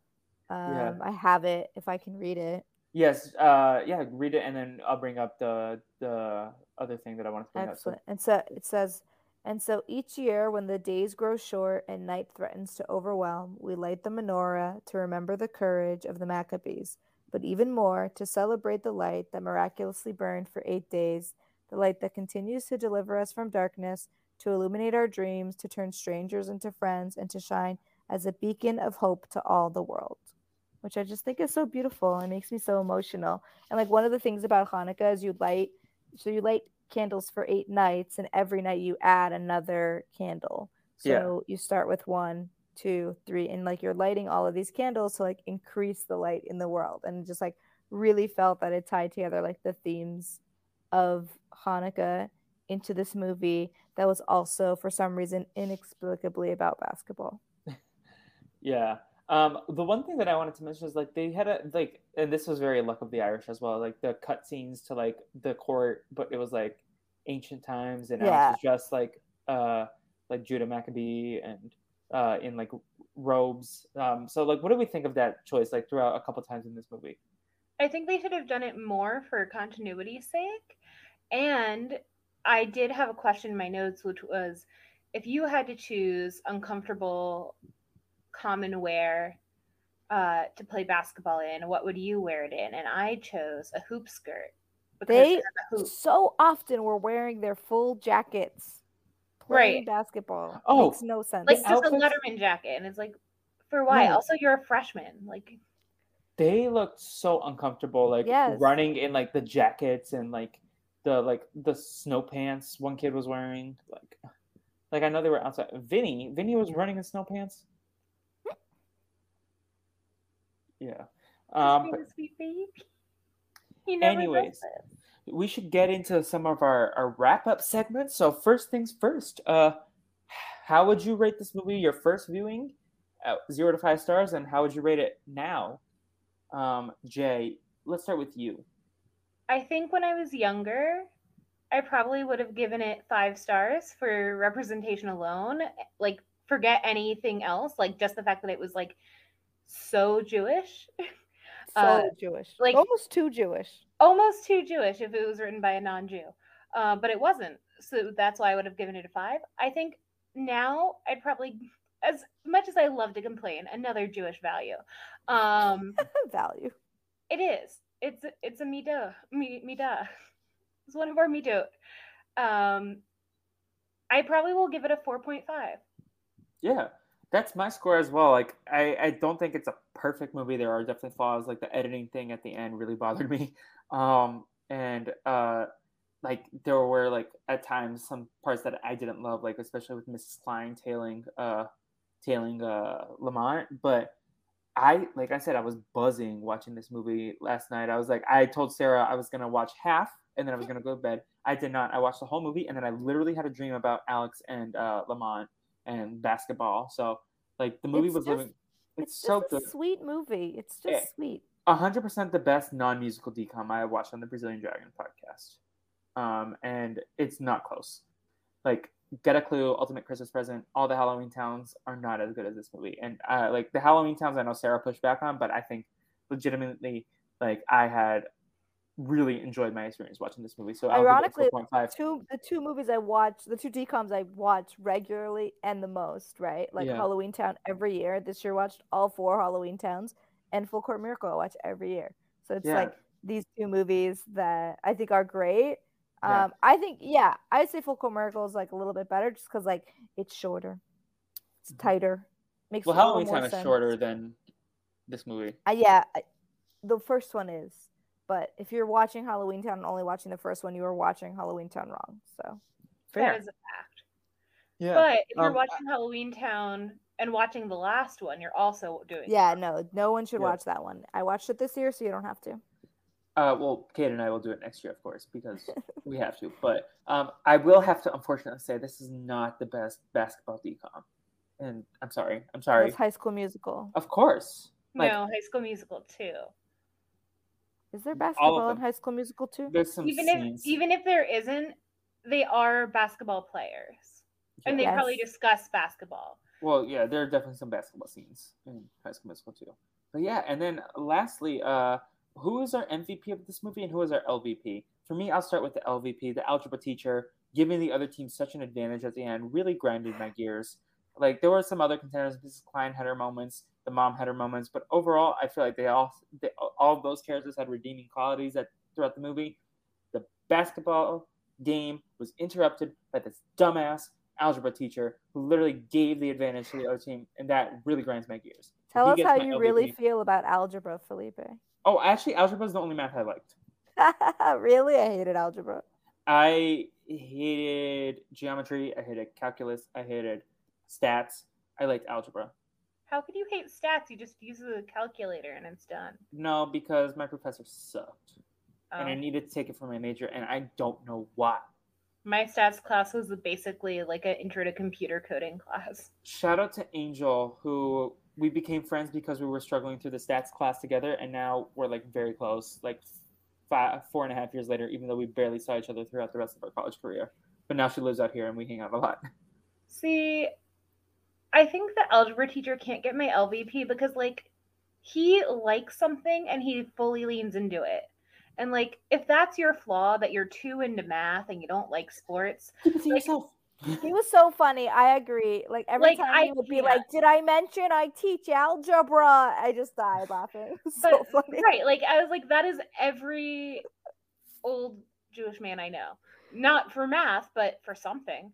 Um and then whoever made this stupid deal, whichever one of the warriors was like yeah, when the time runs out, or when the generator runs out, no matter how much time was is the left, like coach, that's a I think.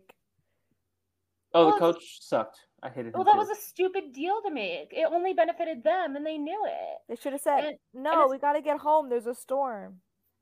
Right. Or like, I don't know. It, it just it made me very. I'm sorry, Vinny. I got too upset. My cat had to leave. Um, but I find that him to be more offensive because he was making a deal that only interested himself. And if we learned anything in that movie, that is the kind of person he should not be. That is not mensch behavior. Say, uh, pop off. You Not a have bench, every right to the do with your LVP point what you choose to do, and I choose to hate on that algebra teacher. Um, Sara, what about you? Who gets your LVP? Uh, my LVP is Mrs. Klein for triggering me throughout the entire movie about all the Mrs. Kleins I've known in my entire life. Love that. And then Sara, well, let's go with the reverse order. Who gets your MVP? MVP, I think my MVP goes to, I'm gonna say, oh, this is tough because I really feel like everyone's pretty. Um, I think I got the most. I usually go by laughs. I think I got the most laughs from Big Ben. Um, Uh. Pretty much every every line they gave him was great. So I'll say that he gets my MVP. Sounds good. Jay, who gets your MVP? A close second place for me would be the kid who was so into math that he was willing to forfeit the game to learn how Also, that Yeah. was Big Ben. Oh, okay. So Big Ben gets second place because he was just so passionate about like wanting to learn math. And I was like, you know, good for you. But for me, the true MVP is someone who can not only make me laugh, have terrible jokes, but also believes in their child's dreams. And so is the father Yeah, for supporting his child Yeah, That and my being funny while doing it. No, Okay. like that was one of the things that I loved. He was like telling his wife, like, yeah, you can put all the pressure on him in the world, but you also have to let a kid be a kid. Like he's like- 14. Let the kid play ball. Yeah. Yeah, it doesn't do anything to let him dream for a few more years, but it does everything to kill his dreams. Like I think that Also, he didn't get a C minus on like a math test. He got it on Jewish history, so he won't be a rabbi. he could still be a doctor, he probably need- needs that class to pass like school though. sure. And is that going to impact his ability to do well in undergrad to then go into med school? I mean, I don't you know, you know what they call the person who graduates last out of med school? a doctor A doctor. Because they still graduate and C's get degrees, baby. That's it. C That wasn't minus my I think attitude doesn't. ever, but it's C true. minus I don't think does get a degree. Yeah.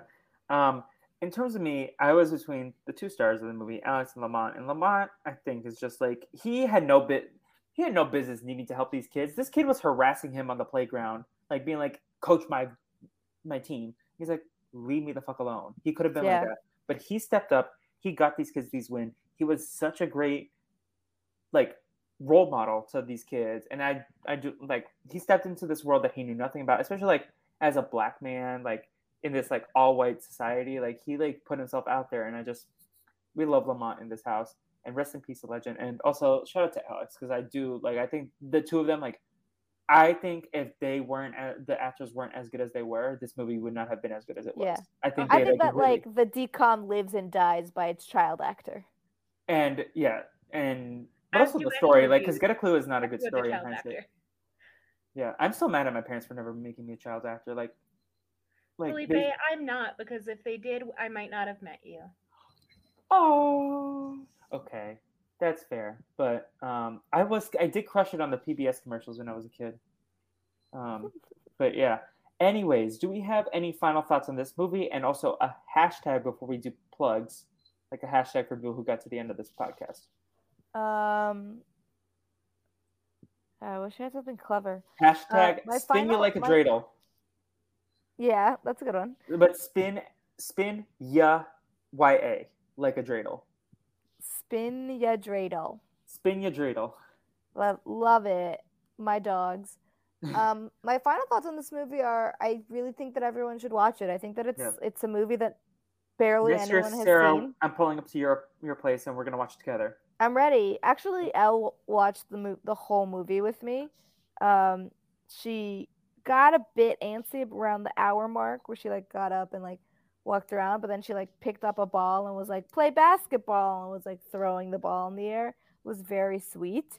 Um, and then at the end of the movie, she wanted to watch something else, and and normally if she's like we, we I put on something and she doesn't want to watch it. She says, "Don't like it," so that'll put on something else. So we got to the end of the movie and she said, "Don't like it," uh, like indicating that the movie ha- had ended and she did not like it. Oh, That's so sweet. yeah. It was cute. I think my funny. last thoughts are pretty similar to Sara's. I think, especially if you're not Jewish, you should watch this movie. And I want to talk Hanukkah with you. Yeah, And I want it to really truly does explain the story of Hanukkah well. Yeah, it, it really does. I will say the miracle of Hanukkah in this movie is that it takes basically eight in movie days to explain the story of Hanukkah, and yet he gets a C minus on the test. But you know what? He he passes in the end, and I'm sure all of you would pass the first time around if you just watched this movie and then told me the story of Hanukkah. I'm sure you'd pass with flying colors. So please watch this movie. I know we did a long podcast about it. It doesn't even do it justice. It's such a good movie. Yeah, Yeah. no, I highly recommend it. Like the only question we got was from one Felipe and said, "Why did it take you 24 years to watch this great movie, Felipe?" um, and like, what a tragedy. And I, I really enjoyed it. And I can't wait until next Hanukkah to rewatch it. Um, You could But watch it for the next six days. I could, yes. hmm Um, but yeah, so let's start winding things down. Jay, where can people keep up with you? That is a great question. Um, so you can follow me on Twitter at jaymanji, J A Y M A N J I underscore. Um, it's like Jumanji, but my name.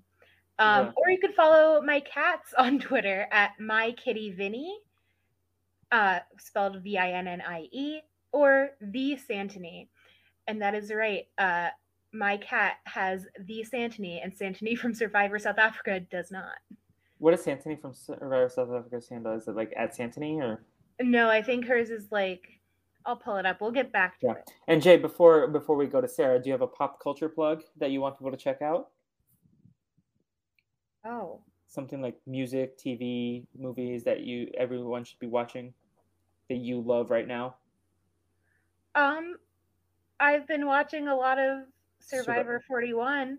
Survivor South Africa season eight is that your Survivor South Africa season eight. Everyone should watch and watch it again. And Coming to it a third Paramount. Plus, so no excuse. Yeah, you have no excuse unless you're me who doesn't have Paramount Plus. In which case, if you do have it, you should share it with me. No, you can get a Santony from Survivor. South Africa season eight's Twitter is Santony, but with an I at, with an E at the end of her name. Okay. We love to see it. But anyway, Sara, where can people keep up with you if you want them to keep up with you? Otherwise, you have a pop culture plug? Yeah, no one follow me on Twitter. Don't look for me online. Embarrassing. Um, come become a patron dis at the a patron at the Discord level for post show recaps if you want to talk more random movies with me. Um, my pop culture plug. Um, I'll say that I'll have two, a normal one and a weird one. I just watched Love Hard on Netflix, expecting to hate it. Um, surprisingly loved it. Um, had a lot of thoughts and feelings about it that I wrote into a letterboxd review. Uh, and then I'll also say to tell people to watch uh, the other two on HBO Max. Uh, really funny, kind of like Schitt's Creek vibe. I think it's like a excellent sitcom that everyone should watch. Yeah. uh, Jay. Racing, yes, yes, Jay. Question. I found my pop culture moment. Oh, Um, yes. I lied early in this podcast when uh, Felipe asked me for my opinion about the basketball hitting the generator, and I was like, "Oh, I got distracted by my cat." Um, I checked Twitter and got distracted by the Survivor C Shanty. Stop! um, I also did. Oh, And let okay, me wait, tell let's wrap you, up so we can that's watch it. it. The Dragons dead on arrival. Who are they? We don't I need know. this podcast to end so I can watch it. Thank you. Okay. It's incredible. Um, I this would be like the fourth time that I've seen it in like today, uh, or heard it, but like I was not listening to it while I was podcasting. So everyone should go watch that. If you need a link, DM me, jaymanji underscore on Twitter. Yes. And then for me, uh, in terms of what we have coming up, uh, What You Doing We'll be back one more time this year. Uh, we'll do the musical episode. Um, and then uh, uh, I'm also going to be on Post Show Recaps movies, talking about Encanto, which is my pop culture plug. I go see it, support Latin movies as well as all kinds of representative uh, representative movies. Um, and then, uh, yeah, also just uh, in whatever order I choose, this podcast that you're listening to now was the first to drop of the other ones that I have already recorded. Cloudy with a Chance of Meatballs at the Neo Movies with Navi and uh, Ultimate Christmas Present with Mark. So this is the first you'll hear, but those are coming into your feed soon. Um, and more fun content in 2022 is around the corner, plus maybe one more Neo Movies before we wrap up the year. Um, if you like what you're listening to, please go to Apple Podcasts, give it five stars, send a review for both this and what you're doing. It would mean a lot to me because podcasting is my passion. I love to talk and lock and jam and break. Um, to paraphrase another not basketball another movie, sound. it's just it's just t- gabbing. uh, but yeah, so uh, I love podcasting. So please, it would mean a lot to me if you did that. Um, and then yeah, all social media, Brazil Dragon Pod on Twitter, Instagram, and TikTok, and then What the Fleep on Twitter uh, for my main and TikTok too, if you want to follow me there. Um, no, Navi did not get her Twitter back. She has an alternate at Navi K Ball. Go follow her and say that Jay sent you. um, but yeah, with all that said, also one last thing: if you could get me a copy of "Spin You Like a Dreidel," I would like that song. Thank you. Um, with all that said, happy Hanukkah. Hashtag spin your dreidel.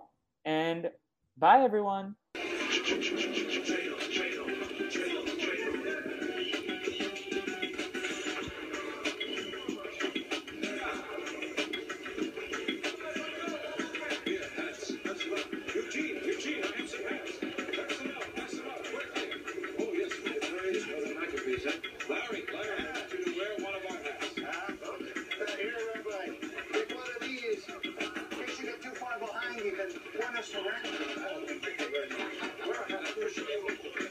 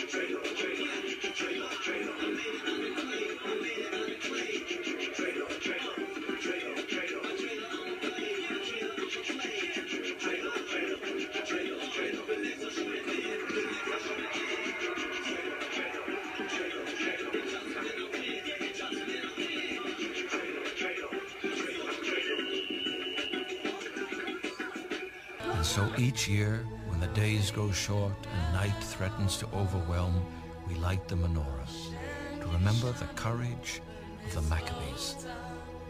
But even more, to celebrate the light that miraculously burned for eight days.